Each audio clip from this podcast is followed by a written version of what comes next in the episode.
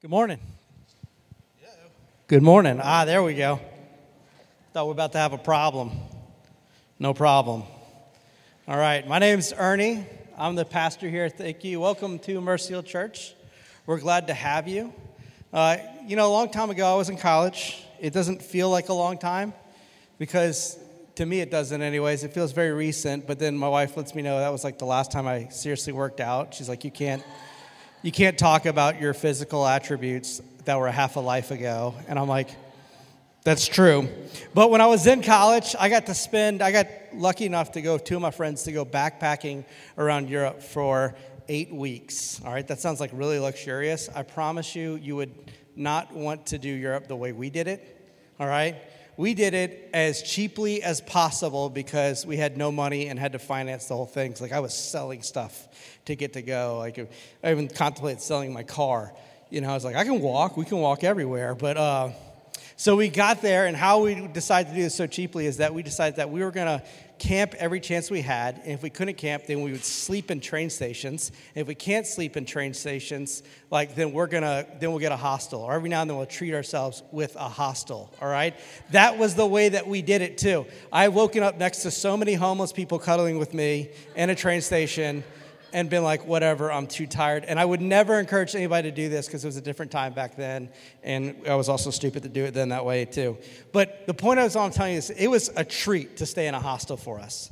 And it was a big deal whenever we were going to spend money on anything because, I mean, even meals, like for lunch, we just buy like salami and this bread for like four bucks, and that would be our meal, a dollar a day, that we just eat that because we're just walking around. We're just going to eat it. We're not going to spend a bunch of money on food. Every now and then I get really hangry and go to McDonald's and crush a Royale with cheese. You know, you ever seen those? In Europe, that's what they're called, Royale with cheese. And uh, we found out something very quickly on our first day together. One is that we all felt like we should have been the person in control. And two, we felt like we were totally right in the direction that we wanted to go to, no matter what the facts said.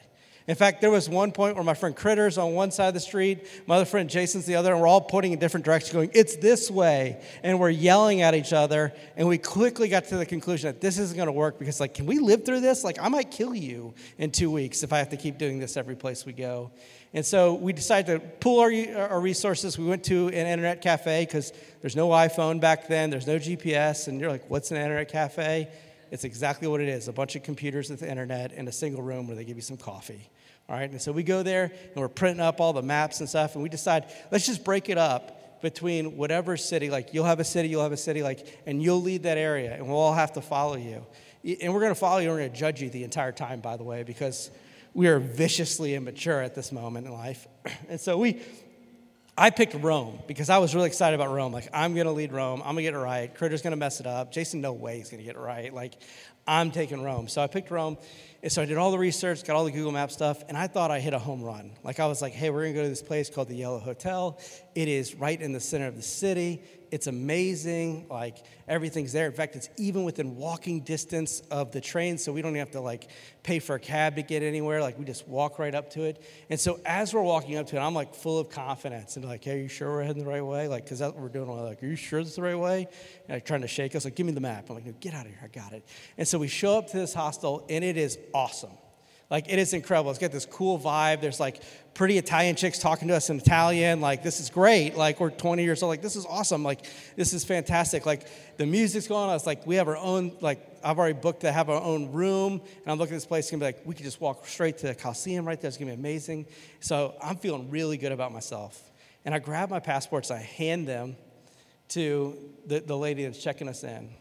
And I see her taking a bit longer on the computer than typically happens. And then she starts speaking in Italian to the other girl.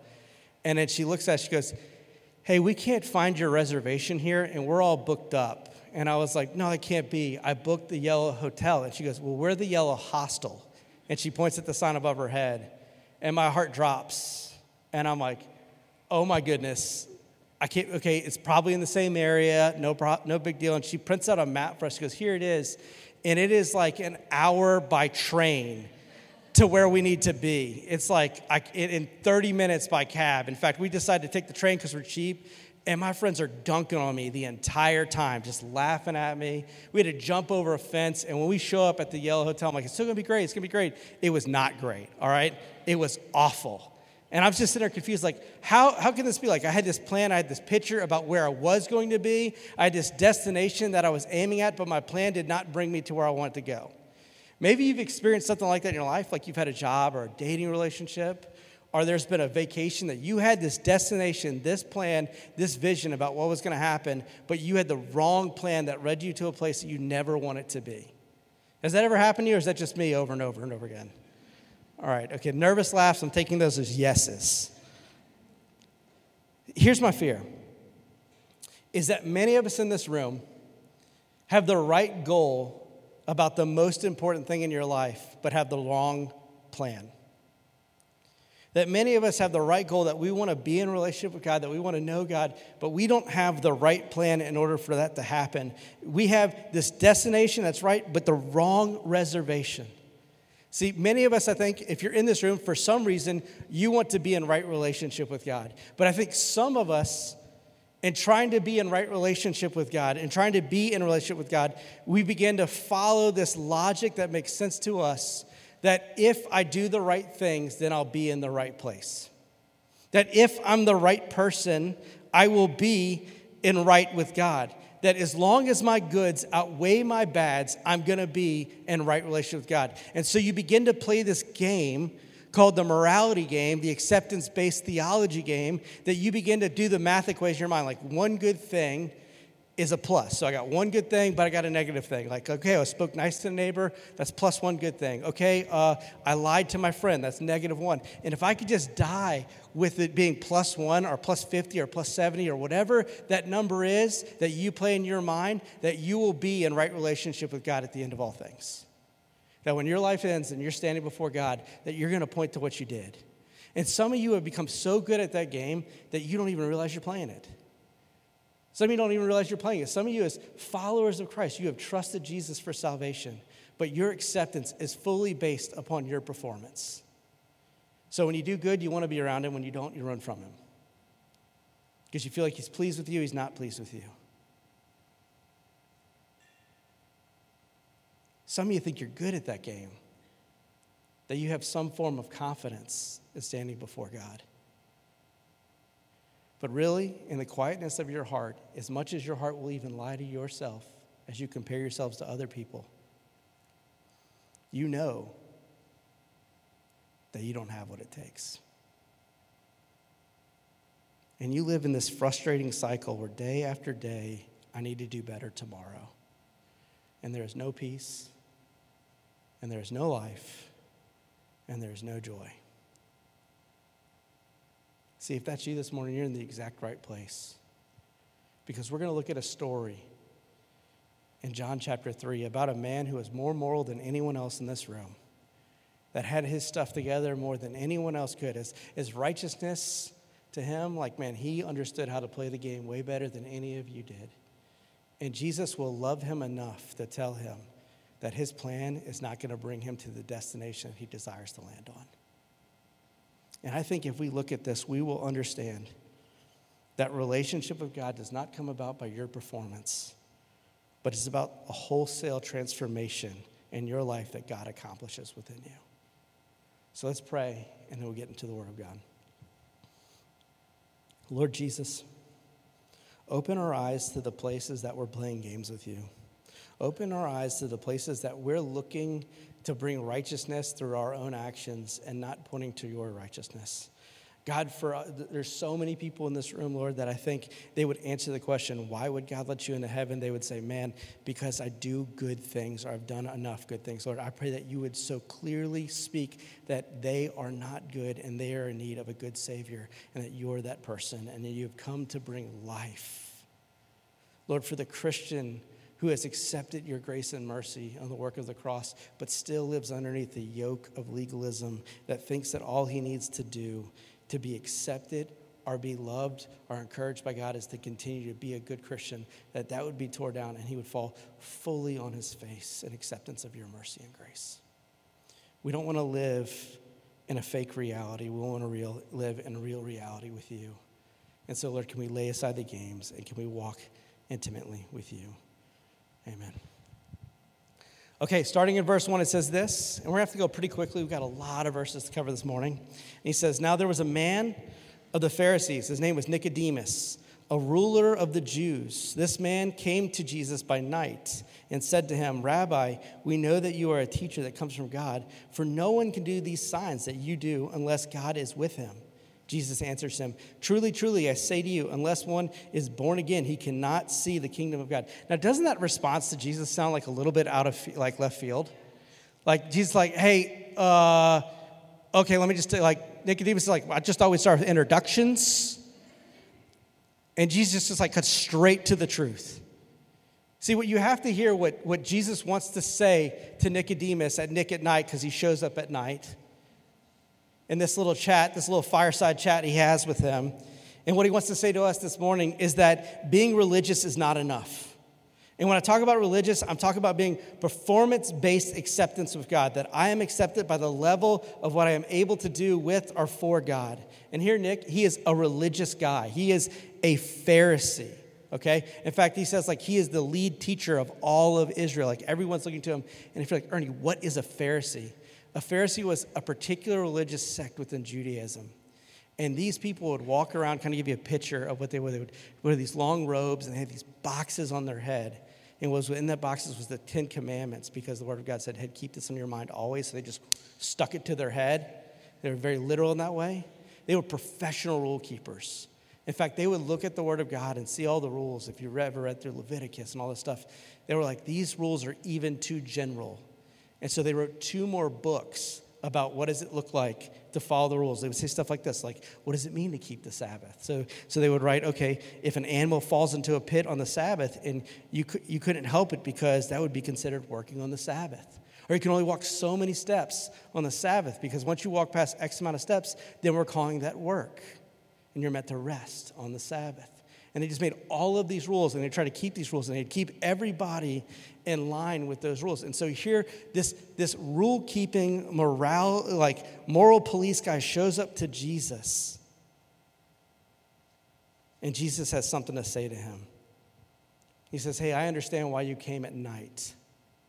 See, John writes about night and day. It's a theme within his narrative you're going to see that represents something. It's letting us know that Nicodemus is, his, his coming is not showing his full hand. That's why in verse 19, Jesus would say, And this is the judgment that light has come into the world, and people love the darkness rather than the light because their works were evil. For everyone who does wicked things hates the light and does not come to the light, lest his works should be exposed. See, Jesus is looking at Nicodemus and says, You come to me in dark because you don't want me to expose you for the religious hack that you are. You don't come to me with all the other Pharisees because you don't want to be embarrassed if you fail in this intellectual inter- exchange you want to do.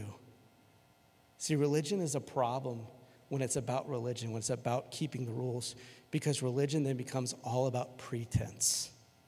And pretense is faking it. It's about lying about where, where you really are. Pretense, guys, is rebellion against reality. And since Jesus loves reality, he has no patience for pretense. And us as Christians, we love seeing other, actually, just people, all right? It's just humanity.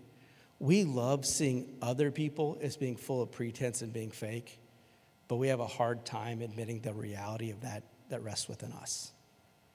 Let me just ask you a couple of questions. How many of you have a spouse and you argued on the way here to church and all of a sudden you get to church, like, all right, game face on.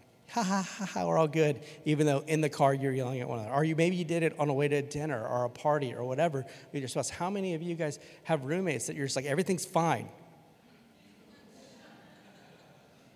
It's fine. No, it's good. We're not going to talk about it. How many times have you been like, oh, we've been praying for that, but you didn't pray for it once? You forgot all about it, but you know that the right answer as a Christian is say that we prayed for that. Our connection group, yeah, I read my Bible three times this past week. When actually you read it once, maybe. But it's a better, more palatable answer. We love to see the pretense in others. We love to look at Nicodemus and say he's different than us, but he's very much like us. See, Nicodemus here, he starts out full of pretext. pretense. He looks at me, he's like, Rabbi. He says, We, which means he's representing the Pharisees. He says, We know that you're a teacher, comes from God. I just think that's how religious people talk. For no one can do these things unless you, unless, unless you do, unless God is with him. You see the, the pretense, the platitudes. I think Nicodemus is offering a handshake to Jesus before he's about to show this Jew from Nazareth what a real teacher looks like. And it's just this, it's all of a sudden like Oscar in the office. He says this nice thing, and all of a sudden he can slam you. You guys don't watch The Office. But because of what we just read in chapter 2, do you remember the last verse? It says, Because Jesus knows the heart of man, he doesn't entrust them. Because he knows the heart of Nicodemus, he responds in the way that he did. He's not being rude. And guess what? I don't think Nicodemus is offended. He wasn't offended. I think he was found out that God was speaking the truth to him, and Nick knew it. It wasn't like, oh my gosh, Jesus, you hurt my feelings. How could you say this to me? Let me let you know something, guys. If you want to be spiritually mature, you're going to need to lay down your capacity to be offended and take up a desire to be convicted. Because so many times, what I see in the church is that I see brothers and sisters that see their friends doing things they should not be doing, that are not leading to their best life, that are not leading to God's best for them. And then they lovingly confront them, and we're like, oh, How could you say that? How you're judging me. I feel judged by what you said. Like, I would never do that. I could never. Come on, guys, I would do it. All of the things that you are vulnerable to, I am vulnerable to. Can we just stop acting like we got it all together? Can we just lay the pretense down? And approach Jesus in the right way. See, re- pretense is rebellion against reality. And when you live in the land of pretense, you never get to talk about the things that matter because once you talk about those things, we might be offended. We might mess it. Oh my gosh, this may not work out for me. And I love how Jesus just cuts right to the chase. He says, Truly, truly, I say to you, unless you are born again, he cannot see the kingdom of God. He just looks at this religious guy and says, Hey, your works are not good enough. Some of you need to hear that. Your performance is not good enough. You're never going to please God by playing that game of religious, like one good thing plus one bet, minus one negative thing. I just got to get enough good things. He says, Nick, you're thinking about this the wrong way.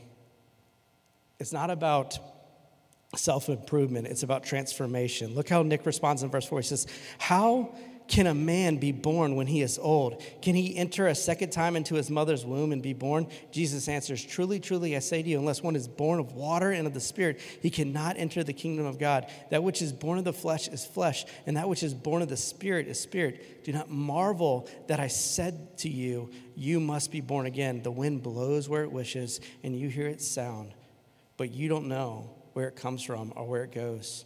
So it is with everyone who is born of the Spirit. Guys, write this down. It's about transformation, not self improvement. See, in this part, Nick is freaking out. He's like, What are you talking about, Jesus? Like, what you're saying I climb back into my mom? Like, that sounds crazy. Why is he thinking about this way? Because when you're religious, you only think in terms of things that are familiar. You only think about things uh, that fit within your construct of world. And he's like, What are you talking about? It's all about morality. And everything Jesus is saying and about to say is flying in the face of what he believes. God is looking at him and saying, Your good works aren't enough because morality doesn't equal salvation. Morality doesn't equal salvation. Church, we have to come to realize this that there are going to be a lot of virgins in hell. There's going to be a lot of good people that our world will celebrate as a moral, awesome person that is in hell. And there's going to be a lot of people that the whole world thinks is a bad person in heaven because it's not about your morality, it's about transformation that happens in your life. And that is good news for us because none of us meet the bar that God is calling us to meet, which is perfection. Every single one of us miss it. So we should praise God that bad people go to heaven because we're bad people. The only way we don't think we're bad people is because we're measuring ourselves to others around us. Measure yourself to Christ because that's the bar, and none of us meet it. It's about transformation. He's saying you have to change your thinking completely different. It's not about being good enough. He uses this word about being born again. And I love that word because it's awesome. I love that phrase because birth is about new life. not an upgraded life. He's not saying, hey, you got to do better in your behavior. Something new has to come from your life. My wife, when she gave birth to our three beautiful children, they weren't carbon copies of us that were upgraded versions. They are better than us, I'm sure of that, at least me. But they were new life. Paul would talk about in 2 Corinthians 5, he would say, Therefore, if anyone's in Christ, he is a new creation. Everything's got to change. It has to be something completely new.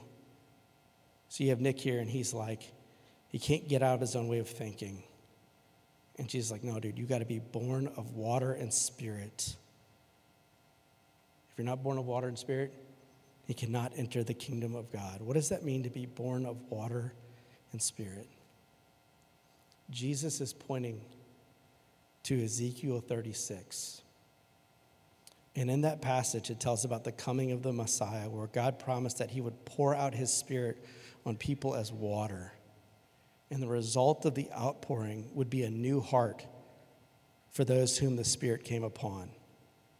In other words, when he talks about water, he's talking about a new heart and new spirit, and that we would be new and clean, that we would be cleansed by cleansed from our sins by the water. And the Spirit was pointing towards the Holy Spirit that when we believe, we become believers, not only does God clean our hearts and make us new, but He gives us the Holy Spirit.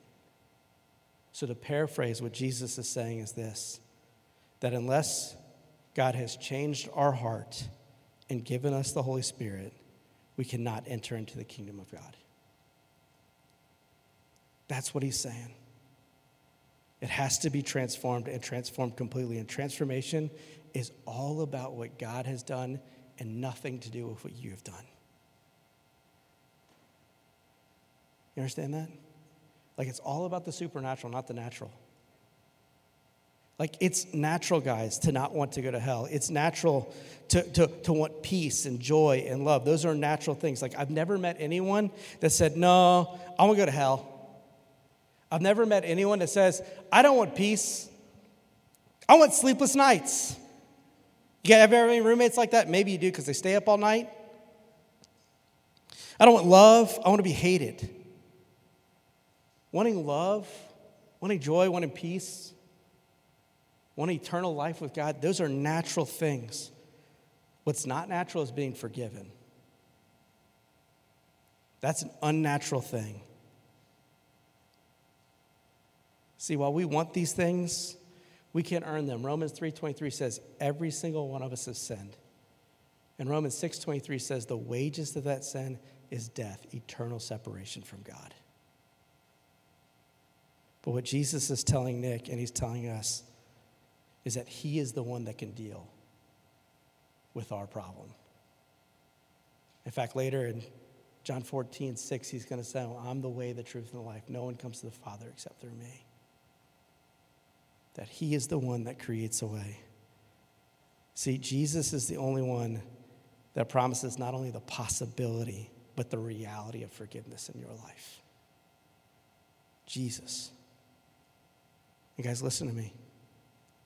I really want you to hear me on this. Jesus did not come so that we would stay in the familiar and the natural. For Nicodemus, keeping the rules, walking the line, that was it. I don't know what your natural was. He didn't come here for you to stay in that. So, Christians, ask yourself this question What is supernatural about your life? What can you do that you couldn't do before you were a Christian that only God could bring about? I think so often we don't get it. See, one of the problems we have in the church, I think I really do believe this, is we don't know how to talk about God in a way that truly represents Him. It doesn't capture a picture, it doesn't capture the imagination of others. And here Jesus is telling Nick, it isn't going to be good enough for you to just know all the rules. He looks at him and says, Hey, in verse 7, do not marvel at these things. When he says you, he says it in the plural, like he's saying, Hey, you as a representative of all the Pharisees and all that are listening, don't marvel at these things. That you must be born again. The wind blows where it wishes, and it you hear its sound, but you do not know where it is coming from or where it goes. So is with everyone who is born of the Spirit. He says that this Spirit is like the wind. It's a picture of freedom that comes from knowing Jesus not, not just from doing religious behavior or just like going to church. Because the church, guys, listen, so many churches, so many places, and I hope you don't do this at Mercy Hill Church. We practice an ethics of avoidance. We're like, just don't drink, don't smoke, don't dance, don't watch PG 13 movies, all right? And you should be good. What Jesus, guys, what he's saying, he's saying, no, it's about life, and that this life with him is like a wind. You don't know where it's going or where it's coming from. You can hear it, but it's this intoxicating liberation called Christianity. How do we live in that liberation that we've been given? How do we experience it? I think the Westminster Catechism says it really well. It says, Man's chief end is to glorify God and enjoy Him forever. So here's a question you need to ask yourself Am I enjoying God? Not am I being a good Christian? Am I enjoying God? Did yesterday when I ate dinner, did I enjoy God in that moment? This morning when I got up and rose from the, was I enjoying God? Am I in relationship with God? Am I walking with Him? Not did you enjoy your morning, but did you enjoy God in your morning? Not that you enjoyed yesterday, but you enjoyed God yesterday as you went about your day. Freedom is found in following Jesus and enjoying Him. Everything else, guys, is just holding to the traditions of man. See, guys, there's this wildly threatening Jesus looming on the fringe of your wildest imagination. And the problem is not that God is boring, but you don't know Him. You've only seen a picture of a guy holding a sheep, and you think that's what this is about. You don't know the adventure He will call you on, the joys He wants to bring you.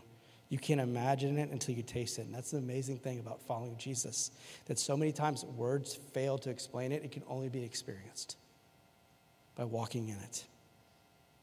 Let's get back to the passage. Verse 9, Nick's like, How can these things be? Look how Jesus answers him. Are you the teacher of Israel and yet you do not understand these things? All of a sudden, the guy that thought he was going to have Jesus on his heels is on his heels. Jesus like, ah, how the turntables have turned. Look at verse 11. He says, Truly, truly, I said to you, we speak of what we know. We bear witness of what we have seen, but you do not receive our testimony. If I have told you earthly things and you do not believe them, you can, you, how can you believe if I tell you of heavenly things? No one has ascended into heaven except he who descended from heaven, the Son of Man.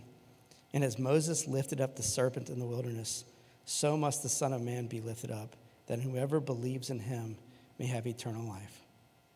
Write this down. Transformation happens from trusting God, not ourselves. Nick is trusting in his traditions that he's grown up with. He's like, his mind is like, how can this be? How can this be? Like, my whole life has been about this, my worth in community, where I've set this direction in my life, and now you're telling me, Jesus, that I'm walking completely in the wrong direction.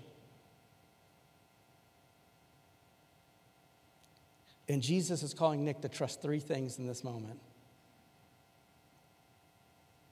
First, he's telling them to trust what he has said. Look at verse 11 again. He says, Truly, truly, I say to you that we, Jesus now uses the plural, but he's not representing Pharisees or the disciples. He's representing the Father, Son, and the Holy Spirit.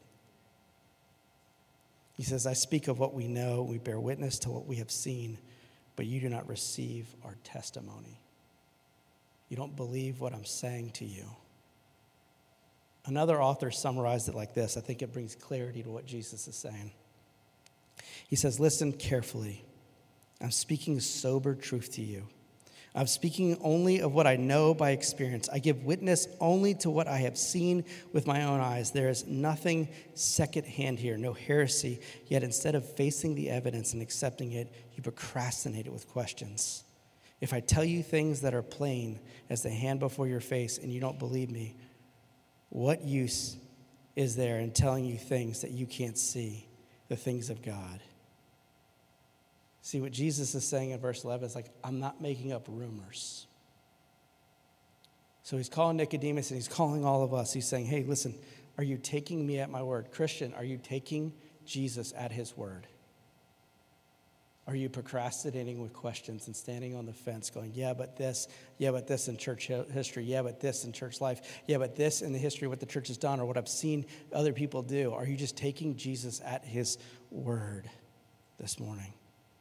The second thing we see is in verse 13, he says, Trust. He's asking Nicodemus to trust who he is. He says, No one has descended into heaven except the one that descended from heaven, the Son of Man.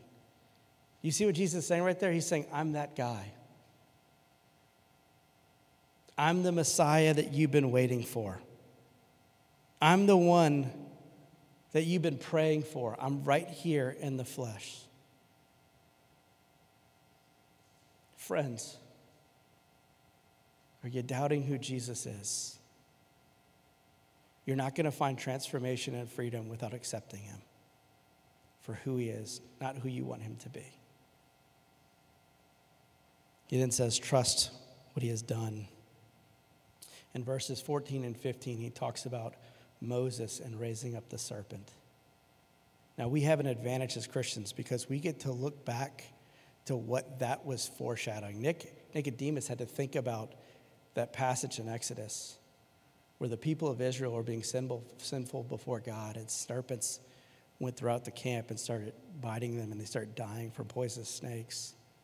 And God tells Moses to raise up what would look like kind of a cross with a snake around it made, made of bronze. And he says, Anyone that looks this thing in the eyes will be healed from their, their wounds. And what Jesus says is what that was foreshadowing is one day the Son of God would be lifted up before man and anyone that would look to him for salvation would not just be healed from a poisonous bite of a snake, but the poisonous bite of sin. He's saying, Nicodemus, do you trust who, what I'm going to do? To us, he says, Do you trust what I'm doing? Transformation, rebirth comes from trusting in what Jesus has done. And Jesus isn't done yet. Look at verses 16 to 19. This could be our last point. For God so loved the world that he gave his only Son, that whomever believed in him should not perish but have eternal life. Circle that word in your Bible, eternal life. For God did not send his Son into the world to condemn the world, but in order that the world might be saved through him. Whoever believes in him is not condemned, but whomever does not believe in him is condemned already, because he has not believed in the name of the Son of God. The goal of transformation in your life is not that you would just be a better person or an easier person for God to manage, but that you would have life. Christianity is not a religion, it is not a faith about avoidance of perishing. For some of you, the greatest motivation in your life is not to perish, is not to go to hell, it's just to get a ticket to go to heaven. And Christ did accomplish that for you, but you are missing out on so much more. It's not just avoidance, it's about something much, much more. It's about life. Don't be content, Christian, with just not perishing. That's not what Jesus came for. Because when you're when, when you're all about just not perishing, you become like that kid that plays freeze tag that like never leaves the base. You know, like he just stays there the whole game. And he's like, I'm safe, I'm safe, I'm safe, I'm safe. But he never gets to play the game. He never gets to get into the game of life. Eternal life is not about having a heartbeat forever. It's not about continuing to exist. It's about so much more. See, when he talks about eternal life right there, what he's meaning is this eternal life is a life that's ruled by eternity. It's not stuck down in the American dream. See, I love that we're a church that reaches college students, and I, I miss my days of working directly with college students. In fact, I love taking them on mission trips. I love taking them on six, eight week mission trips throughout the summer got me so excited. We went to Japan last week to kind of see what, what we're going to be able to send some of our students to. And I love leading it because many of them come like, man, can I, this is just amazing. I'll ever leave. I'm like, you don't have to leave. Who said you got to finish college in four years? Your parents? But just imagine this. Imagine this college students in the room that you would go to your first class in the fall and there's this 68 year old dude sitting there with you. And you're like, dude, what is your story? And he's like, man, I just went on this trip to China. And God just put this burden on my heart for these people. And so I just never went home. I got married, I had kids, and we just lived a life loving these people. And last year my wife died, so I just, hey, maybe it's time for me to come back to America to get my degree. Wouldn't you not just be amazed by that? But you don't know people like that. But God could call you to it. In fact, I know people that He has that are just like you and just like me. See, that's the adventure that God is calling us to. Here's the problem most of you think, most of you think you want, most of you, what you think you want isn't going to satisfy you because it's predictable, it's financiable. That's not a word. It's regular, it is, and it is radically boring. As I said I'm like, that's not a word.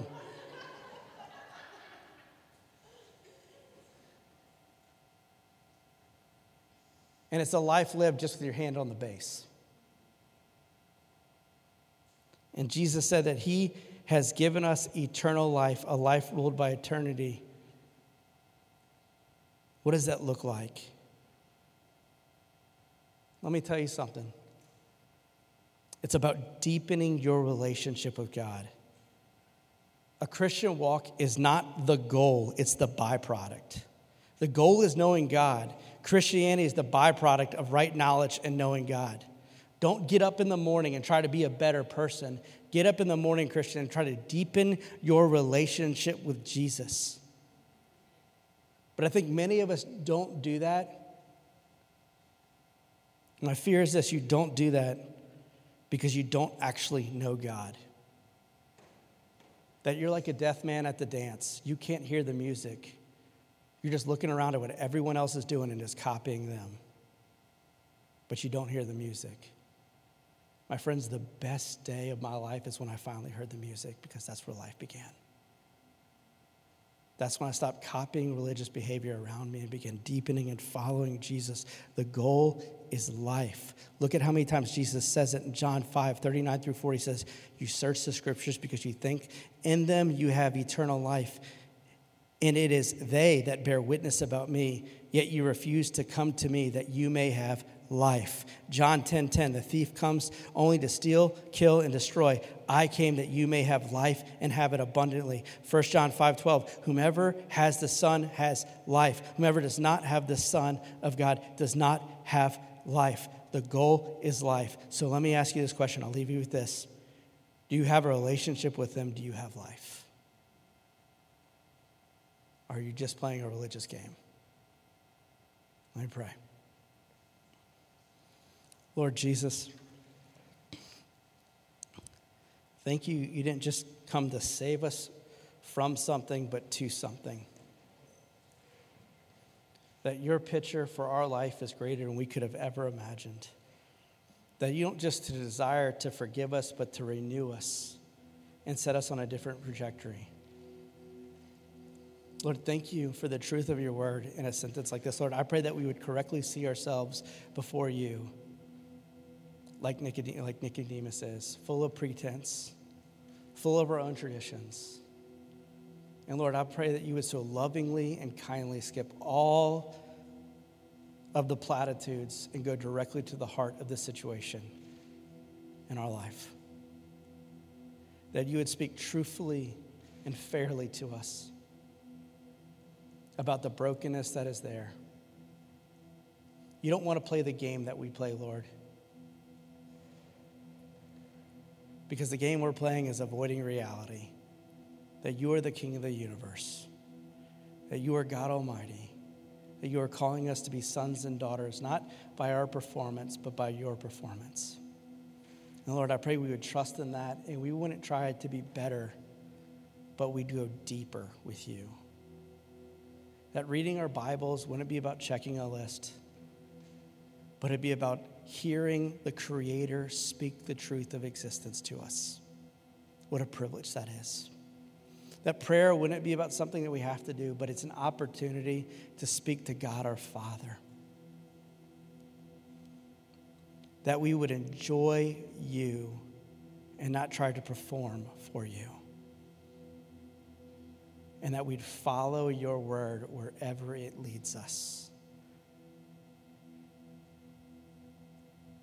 Wherever the wind of the Spirit pushes us, we would go.